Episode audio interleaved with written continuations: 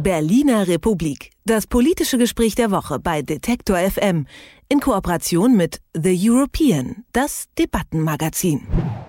Nach heftigen Diskussionen hat sich der kleine Parteitag der SPD am Wochenende mit knapper Mehrheit dazu durchgerungen, die Pläne der schwarz-roten Bundesregierung zur Vorratsdatenspeicherung zu unterstützen.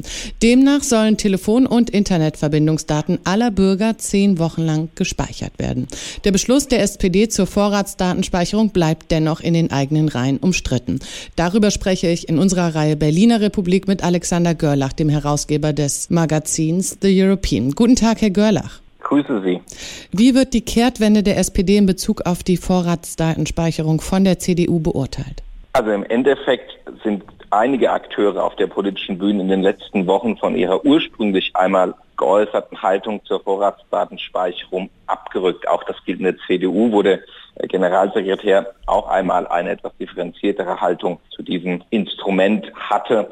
Es ist durchgesickert und ob das nun jetzt wieder nur ein PR-Ding ist oder der Realität entspricht, durchgesickert, dass Sigmar Gabriel sein Geschick als Parteivorsitzender mit der Zustimmung des Konvents zu dieser Frage zur Vorratsdatenspeicherung verknüpft habe. Und das hat wahrscheinlich dann doch den einen oder anderen dann nochmal zur Teilraison gezwungen. Ansonsten 56 Prozent war das Ergebnis ansonsten, das war ja ausreichend knapp, wäre das ein Debakel für Herrn Gabriel geworden, der, so hört man immer wieder aus der SPD, dieses Thema zu einem Herzensthema gemacht habe.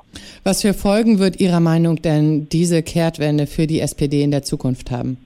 Nur also die SPD hat im innenpolitischen Feld nun keine Unterscheidung mehr zur Union. Das wird in einem Bundestagswahlkampf, der vielleicht in zwei Jahren äh, mal wieder ansteht oder vielleicht sogar auch schon früher relevant werden. Es ist auch so, dass die SPD niemals damit punkten konnte, wenn sie einen scharfen Hund sozusagen als Innenminister hatte, Otto, Schily als Innenminister. Das ist heute eben dieser harte Hund, an den man sich erinnert. Das eher, wie soll ich sagen, der SPD nicht so gern gesehen. Man versucht sich da mit der CDU oder auch der CSU zu messen, die sich ja klassischerweise mit viel weniger Berührungsängsten äh, solchen harten innenpolitischen Themen widmet und die Unterscheidungskraft, die die SPD so wie ohnehin schon verloren hat in zwei Legislaturen mit der CDU, mit der Union zusammen, die wird noch kleiner. Inwieweit ist die Entscheidung der SPD über dieses Gesetz also eine Grundsatzentscheidung für die Partei zur digitalen Freiheit in Deutschland? Was denken Sie?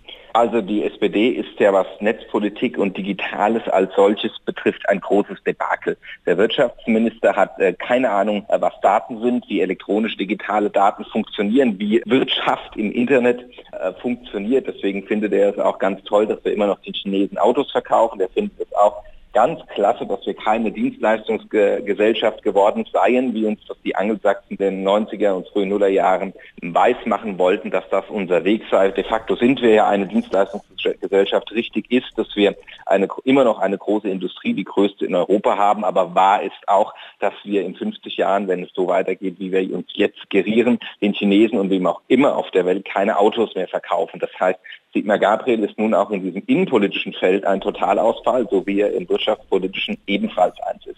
Nochmal ein Themensprung in Blick auf wissenschaftlichen Dienst des Bundestags. Der bezweifelt nämlich die Verfassungsmäßigkeit der Vorratsdatenspeicherung, weil der Schutz bestimmter Berufsgruppen dadurch bedroht sei.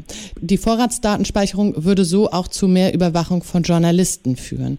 Was denken Sie als Medienmacher denn dazu? Also das große Problem an der Vorratsdatenspeicherung ist, dass für ihre Wirksamkeit von vielen kundigen Menschen angezweifelt wird. Auch die Bundesdatenschutzbeauftragte zweifelt daran und gibt Beispiele in ihrem Bericht dafür, wie staatliche Organe, denen man ja zuerst einmal vielleicht auch gar nichts Böses unterstellen möchte, nicht in der Lage sind, Unbescholtene von Bescholtenen, unschuldige Demonstranten von Extremisten zu unterscheiden. Dann gibt es Dateien, in denen dann Namen von normalen Demonstranten auftauchen. Das macht alles keine Zuversicht für den Normalbürger. Da geht es jetzt noch nicht mal so sehr darum, dass wir als Journalisten einen Grund für uns sichern wollen oder die Anwälte oder die Priester oder die Ärzte. Selbst wenn man für die Ausnahmen erwirkte, bliebe für die Mehrheit der Bevölkerung die Gefahr, durch diese Methode der Vorratsdatenspeicherung auf einmal ins Visier staatlicher Ermittlungsbehörden zu gelangen, weil auch diese, auch unsere deutschen Ermittlungsbehörden und unsere Datenerfasser nicht ohne Fehler sind. Die SPD folgt ihrem Parteichef Sigmar Gabriel in der heiklen Frage der Vorratsdatenspeicherung.